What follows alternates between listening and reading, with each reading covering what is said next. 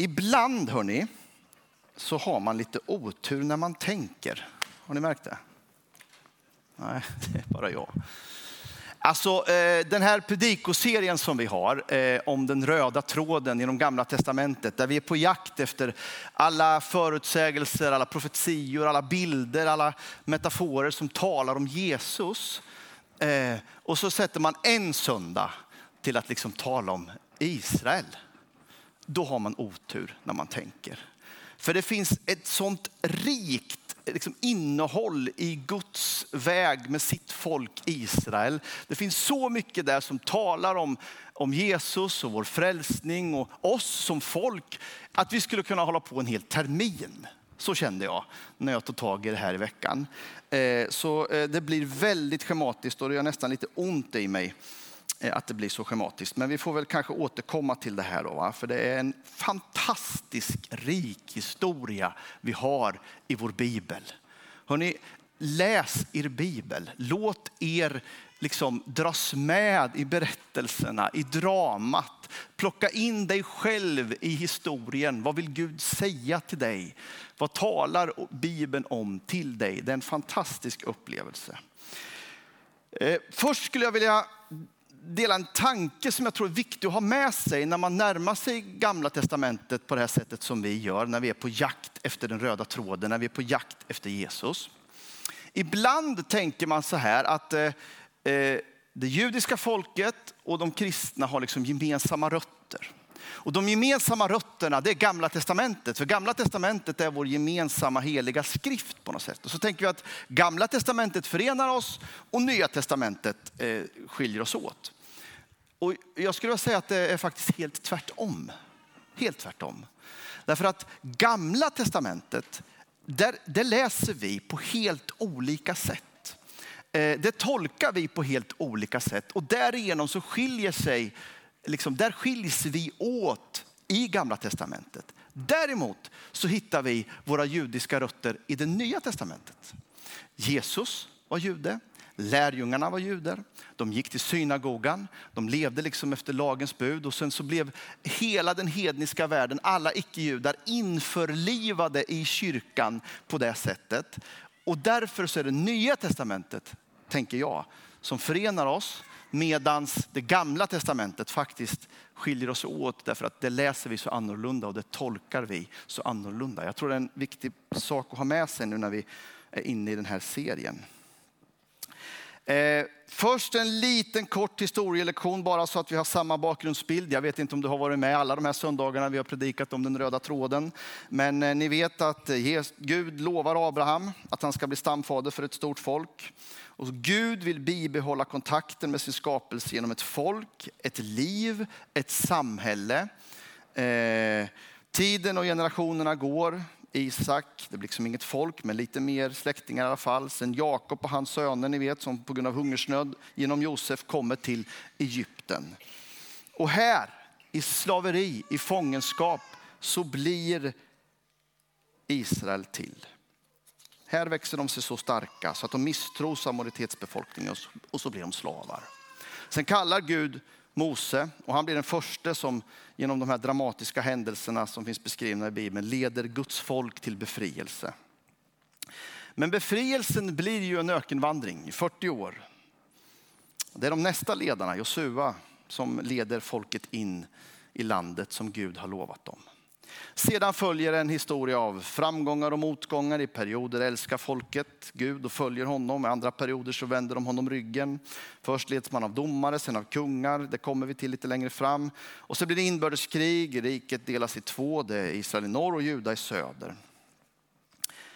En fantastisk berättelse som jag hoppas att du, att du, vill, du liksom vill lära dig mer om. Förstå mer kring den här och jag, jag, har alltid varit så fascinerad över att den Gud som vi tror på, den, den Gud som vi tillber, är rotad i historien.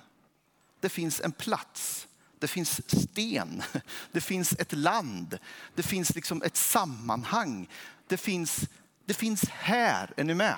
Det är inte bara där. Där Gud vill ha kontakt med oss, med sitt folk och han vill vara verksam i historien. Det är därför historiciteten i de bibliska berättelserna är så viktiga. Ibland så leker teologerna med tanken att ja, men det kanske inte riktigt var så, eller det kanske inte riktigt hände. Eller, och, och det där kan man såklart fundera mycket kring. Men om vi börjar plocka bort allt för mycket av de historiska händelserna och tänker att det bara är metaforer, då förlorar tron sin förankring i livet. Tron är förankrad här och nu. Okej, okay eh, några tankar. Och jag kommer tala i vi-form. Därför att vi också är Guds folk. Vi är ett folk. Eh, och det första jag tänker på när jag funderar över Israels historia och hur Jesus har uppenbarat sig i den där historien, så är det att vi är befriade. Vi måste börja där. Vi är befriade, men det är inte en befrielse utan komplikationer. Så långt kan man ju vara överens om när man läser de bibliska texterna. Israel, befrielsen, ut ur Egypten, men det leder ju till 40 år i öknen. En av de allra starkaste parallellerna mellan Jesus och Guds folk i Israel hittar vi i den judiska påsken. När ett felfritt årsgammalt lamm ska slaktas, tillredas enligt specifika anvisningar och så stryker man blodet på sina dörrposter. Och så går mordängeln förbi och så slipper man straffet och befrielsen mot det förlovade landet börjar där. När lammet slaktas. Och så är det Johannes döparen som ser på Jesus Kristus och de lärjungar han har samlat, de lyssnar och för dem är bilden solklar. De är hemma i, i texterna, de är hemma i sammanhanget och så säger Johannes döparen, det står så här i Johannes 1 och 29. Nästa gång såg han Jesus komma och han sa, där är Guds lamm som tar bort världens synd. Där är Guds lamm som tar bort världens synd. Och de som lyssnade tänkte, det här gör vi varje påsk ska Gud själv göra med den här mannen som vi gör med lammet varje påsk? Ska Gud själv rena oss från vår synd? Är det möjligt? Är det sant? Och han tar bort världens synd. Är det inte bara oss? Är det inte bara judarna? Ska han genom den här mannen ta bort världens synd? När Jesus sen firar påsken med sina lärjungar så instiftar han ett nytt förbund och det är förbundet genom sitt eget blod. Och det står så här i Matteus 26, versen 26-29. Medan de åt så tog Jesus ett bröd. Efter att ha läst tackbönen så bröt han det, gav åt sina lärjungar och sa ta och ät. Detta är min kropp. Och han tog en bägare efter att ha tackat Gud så gav han den åt den och sa drick av den alla. Detta är mitt blod, förbundsblodet som blir utgjutet för många till syndernas förlåtelse. Jag säger er, nu kommer jag inte dricka av det som vinstocken ger förrän den dag då jag dricker av det nya vinet med er i min faders rike. Det Jesus gör här är helt häpnadsväckande. Jag har en gång varit med vid en judisk sabbatsmåltid, eh, vilket var en väldigt fascinerande upplevelse. Och helt plötsligt så så såg jag parallellerna med vårt nattvardsfirande. Jag, jag såg någonting som var, liksom, eh, som var våra rötter. Eh, vin och bröd och salt delas ut mellan alla som sitter vid bordet. Och vinet symboliserar för dem liksom den bägare genom vilken Guds välsignelse strömmar. Det här är Gud till er. Och eh, brödet det är en symbol för mannat i öknen, en påminnelse om att Gud förser med det som behövs. Och saltet är en symbol för det eviga förbundet med Gud. Att det aldrig, aldrig kan förstöras eller befläckas. Det är rent och det är ditt och mitt för evigt. Och så fyller Jesus dessa handlingar och element med en helt ny innebörd. Det är ett nytt förbund.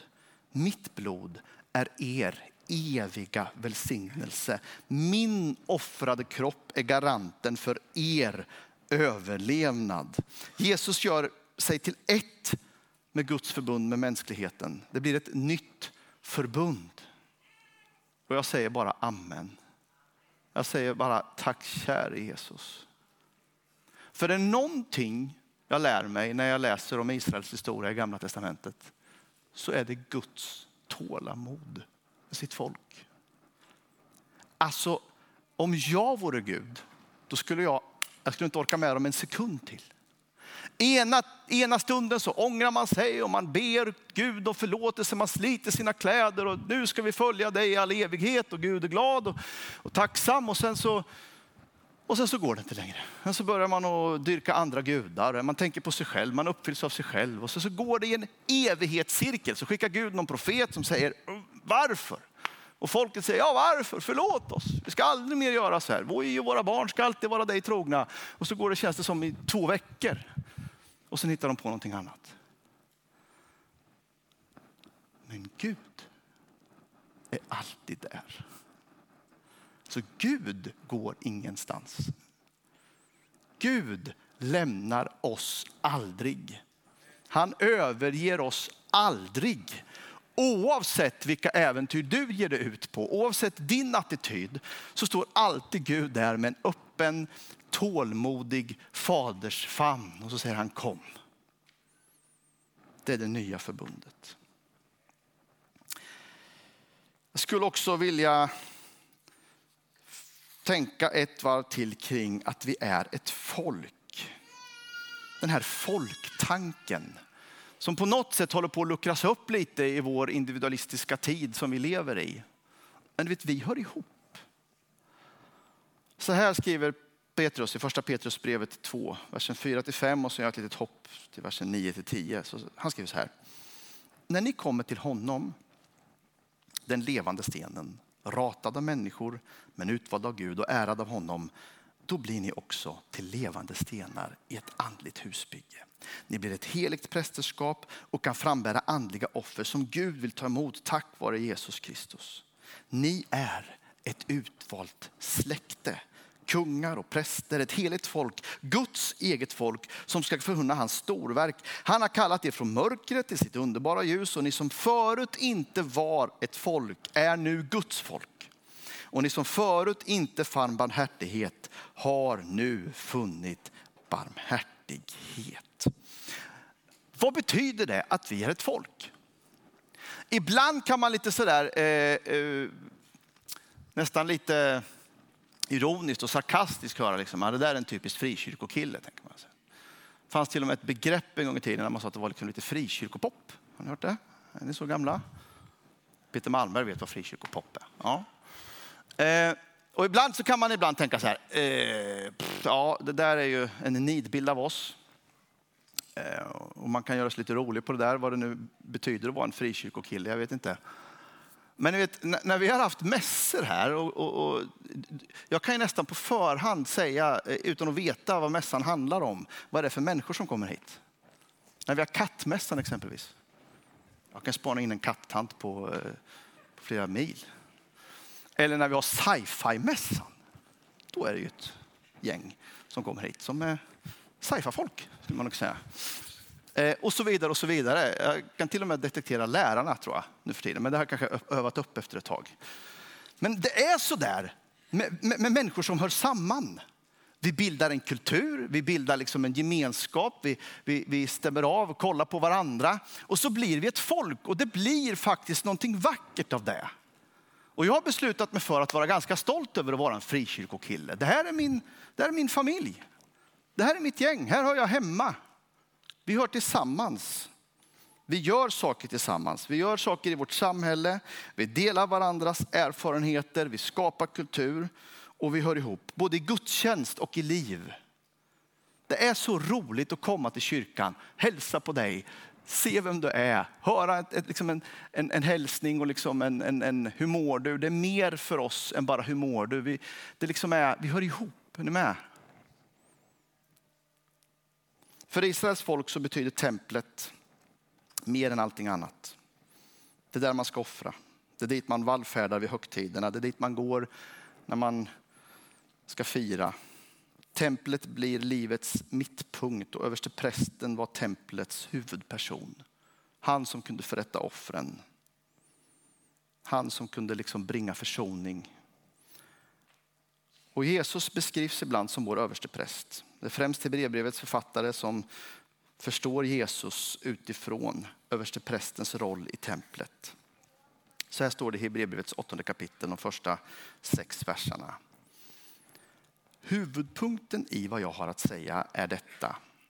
Vi har en överste präst som sitter på högra sidan om majestätets tron i himlen och förrättar tjänst i helgedomen, det sanna förbundstältet, som är rest av Herren och inte av någon människa.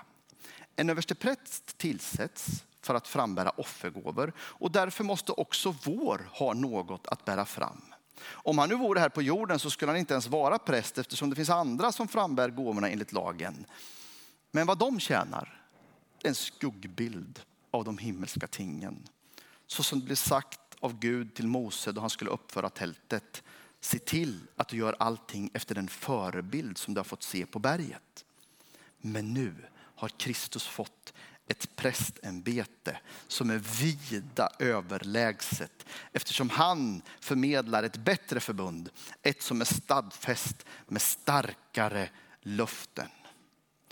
När folkets synder skulle förlåtas så var det överste prästen som förrättade offren. Han blev på detta sätt ett Guds representant på jorden. Och jag har mött människor som har levt i religiösa föreställningar i andra religioner eller med en annan gudsbild där man tänker att det är en annan människa som är Guds ställföreträdare på jorden. När man tänker att jag måste gå till den prästen eller jag måste gå till den imamen, jag måste, jag måste vara där för att få kontakt med Gud. Och så säger man, tänk att jag kan prata med Gud här. Tänk att jag har direktkontakt med han som har skapat himmel och jord. Och så blir det en enorm aha-upplevelse. Jag skäms nästan ibland för jag har tagit den där grejen för givet i mitt liv.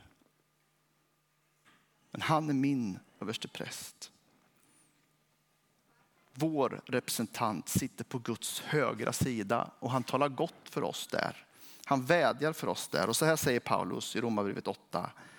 Vem kan då fälla? Kristus är den som har dött och därtill den som har uppväckts och sitter på Guds högra sida och vädjar för oss. Vem kan då skilja oss från Kristi kärlek? Nöd eller ångest, förföljelse, svält, nakenhet, fara eller svärd? Nej, skriver han sen. Det finns ingenting som kan skilja oss från Kristi kärlek. Han sitter på Guds högra sida och vädjar gott för dig. Det är en överste präst som har offrat för, för din synds förlåtelse, men vida överlägset allting annat som sker här på jorden. Det här är bara en skuggbild av allting. Förbundet står starkt fast. Vi är hans folk. Amen. Eh. Låt mig bara helt kort stanna vid en sak till. Vi har nämligen en lag vänner. Jag vet att det är lite som att svära i vår tid och säga att vi har en lag. Men är det någonting som definierar Guds folk Israel så är det deras lag. Deras kärlek till lagen, deras vilja att följa lagen, Guds lag, förstå den, tolka den. Och även om vi ibland tycker att det har gått till överdrift. Jag hörde om en eh, en eh, rabbin en gång som hade eh, huvudbry när det står att man inte får gå mer än en, sab alltså man får inte gå mer än en viss sträcka över tröskeln står det, under sabbaten. Då kommer man på det geniala att man kan lyfta på tröskeln, så kan man gå under tröskeln. kan man gå hur långt som helst. Ja, vi kan skratta åt de där krumbukterna, men jag undrar om inte vi har ägnat oss själva åt dem lite ibland också. För att få till livet, hur vi tänker och hur vi tolkar och hur vi lever. Men vår lag den är liksom av ett annat slag. Mose fick lagen när folket bet sig ut i öknen. Men med Jesus kommer liksom en annan typ av ordning. Så här skriver Paulus om sig själv. Paulus var ju lagivrare, skriftlärd, kunde lagen innan och utan. Eh, och så kommer Kristus med det nya förbundet och Paulus får uppleva en revolution. Han får revidera hela sin gudsbild, han får revidera hela sin uppfattning om vem Gud är och vad Gud har gjort. Men allting som man för i bevis, allting som man skapar av teologi och teori, det hämtar han i det gamla testamentet. Det hämtar han hos Abraham, det hämtar han i, i förbundet, det hämtar han i skapelsen. Och så här skriver han i andra Korintierbrevet 3, versen 6-11. Han har gett mig förmågan att vara tjänare åt ett nytt förbund som inte är bokstav utan ande. Ty bokstaven dödar men anden ger liv. Redan dödens tjänst som byggde på bokstäver inhuggna i stentavlor tillkom under en sån härlighet att israeliterna måste vända bort blicken från Mose ansikte. Så stark var strålglansen från hans ansikte fast den snart försvann. Hur mycket större härlighet ska då inte omge andens tjänst?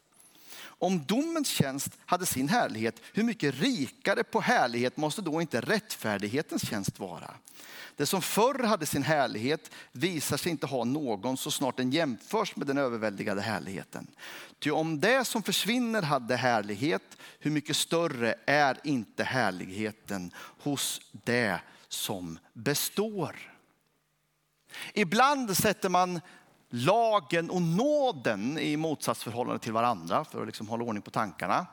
Men jag skulle egentligen vilja säga att lagen och anden är det motsatspar vi ska förhålla oss till. Det är den andliga lagen som vi ägnar oss åt. Gud har fött oss på nytt. Det är andens verk i ditt och mitt liv. Vi har fått den helige ande. Det är andens verk i ditt och mitt liv. Tron blir verklig, den trillar ner på insidan, den tar sig i övernaturliga uttryck. Det är Guds lag i vår tid, i vår församling. I Romarbrevet 2 så för Paulus ett resonemang som ungefär går ut på att icke-judar, de hade enligt judendomen ingen skyldighet att följa lagen. Men nu när de blir kristna, vad gör man med dem då? Jo, men då märker Paulus att lagen tar plats i deras hjärtan eftersom deras samvete för brottningskamp. Man vet liksom vad som är Guds väg och vad som inte är Guds väg. Man har en direktkontakt. Liksom. Är det den här vägen jag ska gå? Eller är det den? Nej, men det där är nog inte bra, säger Gud. Och därför säger Paulus, så är lagen nu genom den helige ande ristad, skriven i deras hjärtan. Medan lagiskhet dödas så ger anden liv. Och vi talar och drömmer om en levande församling. Och så för mig är alltså levande församling den som söker anden, inte lydnad. Men i mötet med anden så ökar både min förmåga och min vilja att följa Guds ord. Där är en, en, en, dialog mellan den som lär, den som läser skriften, den som hjälper och förstår och andens verk i oss. Paulus säger att det är anden som överbevisar oss om nåd, rättfärdighet och dom. Så har läraren sin tjänst, men anden har sin tjänst. Så det är anden vi ska söka för att följa Guds vägar.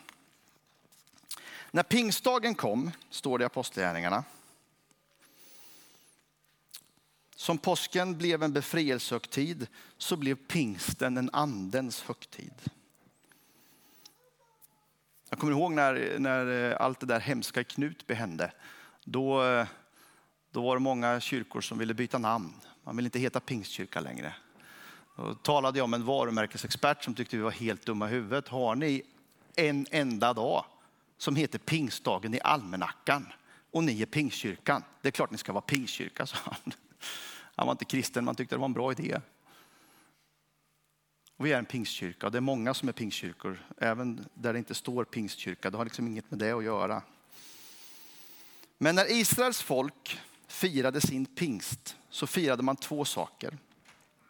Det var en laggivningsfest. Man tackade Gud att man hade fått lagen ute i öknen. Och så var det en skördefest. Det var den tiden på året liksom, när det var skörd. Man tog skörden till till templet och man offrade tiondet till, till templet och man, liksom, man tackade Gud att, att, att, att han gav av markens grödor. Och exakt samma sak, fast i överförd bemärkelse, händer när Jesus Kristus döper oss med sin ande. Lagen. När Petrus har predikat, när de har talat i tungan så att alla begriper. Det är poängen, alla förstår. De blir inte obegripliga utan begripliga. Så står det att orden träffade dem i hjärtat. Och de frågade Petrus och de andra apostlarna, bröder vad ska vi göra? Petrus svarade, omvänd er och låt er alla döpas i Jesu Kristi namn så att ni får förlåtelse för era synder. Då får ni den helige anden som gåva. Lagen skrivs i deras hjärtan. Orden träffade dem och de ändrade riktning. Vad skall vi göra? Omvänd er och tro. En lagfäst. Och så är det skörden. De som tog till sig hans ord lät döpa sig och den dagen ökade de troendes antal med inemot 3000. Och de deltog troget i apostlarnas undervisning, den inbördes hjälpen, i brödbrytandet och bönerna. Det blev en jätteskörd. Så när vi firar pingst så firar vi att andens lag ristar i våra hjärtan. Vi firar att vi blir fler och fler, att vi får döpa fler och att det finns en skörd redo.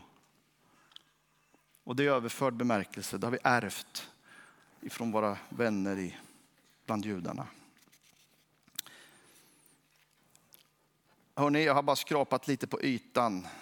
Eh, och det finns så mycket mer att säga. Kanske tycker att jag borde ha sagt någonting annat, men det här var det som Gud la på mitt hjärta. Och till sist så skulle jag vilja säga en sak. Det verkar som om Guds folk alltid är på väg. Det finns någonting rastlöst i att vara en kristen. På ett sätt har vi hittat hem. Vi är hemma hos Gud. Men på ett annat sätt så, så verkar det som om det, det liksom föds en, en helt ny dimension av sökande i våra liv. Att försöka förstå, att läsa, att mogna, att fördjupa sig. Och så kastar Gud ut oss på ett uppdrag i den här världen. Och när anden gör någonting i ditt liv så kan det betyda faktiskt att du får packa en resväska och bege dig till Tanzania. Eller en annan stad eller ett annat sammanhang eller att få en ny roll på din arbetsplats. Abraham blev kallad att lämna ur för att bege sig till Kanas land. Jakob beger sig liksom till Egypten med alla sina söner och där blir folket till. Mose får kallelsen att bege sig ut på en enorm folkvandring. Och när Jesus samlar sina apostlar så sänder han dem ut i byarna runt omkring. Det är därifrån vi har fått uttrycket apostlahästar. De blev ett kringvandrande sällskap. Och när Jesus sedan lämnar jorden så har han elva personer som står framför honom och så ger han dem uppdraget att förkunna om honom ända till jordens yttersta gräns. You better start packing. Och de gjorde det. De packade, de drog. Lite motvilligt, för ibland så blev de skingrade på grund av förföljelse. Men flera av dem var medvetna. De åkte dit Gud kallade dem.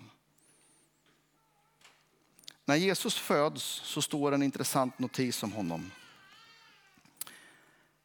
På grund av Herodes vrede så måste den lilla familjen fly till Egypten. Och om det där skriver Matteus så här i Matteus 2, 14-15. Josef steg upp om natten, tog med sig barnet och hans mor och begav sig till Egypten. Och där stannade han tills Herodes hade dött. För att det som Herren hade sagt genom profeten skulle uppfyllas. Från Egypten har jag kallat min son det Jesus gör här, eller det rättare sagt det Gud gör som är, som är liksom historiens regissör, som styr skeenden.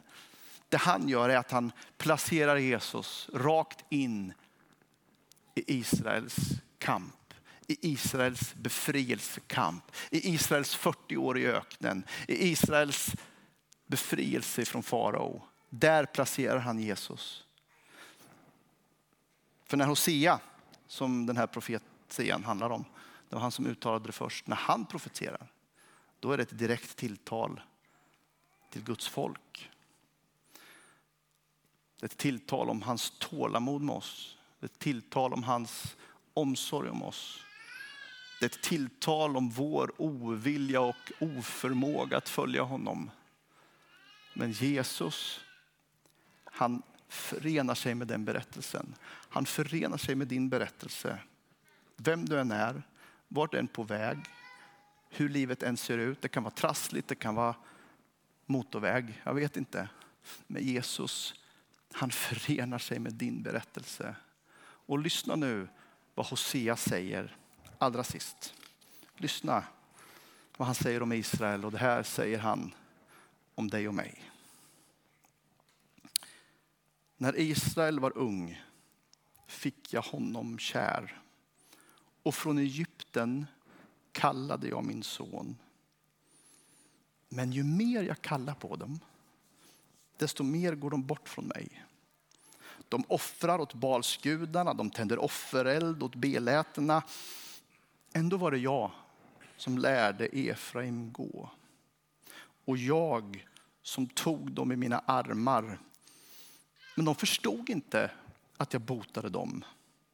Med trofasthetens band drog jag dem, med kärlekens rep. Jag var som den som lyfter upp ett barn till kinden. Jag böjde mig ner för att ge dem att äta. Den omsorgen har Gud om dig. Även om du har vänt honom ryggen, även om du har fullt upp med annat. Jag vet inte hur din livsvandring ser ut, men Jesus är nära. Jesus har tålamodet. Han fångar upp dig, han kramar om dig. Oavsett vad du gör så vill han ditt bästa. Varsågod och stå. Herre, vi tackar och lovar dig för att du har omsorg om oss. Tackar dig för att du har tagit oss i din famn. Jag tackar dig för att vi får vara ditt folk. Jag tackar dig för att du har Eh, försonat dig med, med oss. Vi har försonat oss med dig och vi, vi är så tacksamma för allt det där du gör i våra liv, Herre. Vi tackar dig framför allt den här morgonen för ditt tålamod med oss, Herre. Din enorma kärleksfulla faders arm som har ett sånt tålamod med oss här. Och nu ber jag för den som behöver vända om idag, som behöver springa in i dina faders armar igen. Kanske för 71 gången, det spelar ingen roll. Du står där med vidöppen famn och säger kom. Jag ska förbarma mig över dig, kom. Jag ska ta hand om dig, kom. Du ska finna vila i min famn, Herre. Jag tackar dig för det. Jag tackar dig för att du tar hand om oss. Kanske är det någon i det här rummet som aldrig har sagt ja till dig, som, som aldrig har liksom uttryckt tro på dig, men som längtar efter någonting mer. Herre. Tack att frälsningens dag är idag. Tack att någon kan komma till tro idag, Herre Jesus Kristus. Vi lägger oss själva i dina välsignade händer. Ta hand om oss nu, vi ber. Amen, amen, amen.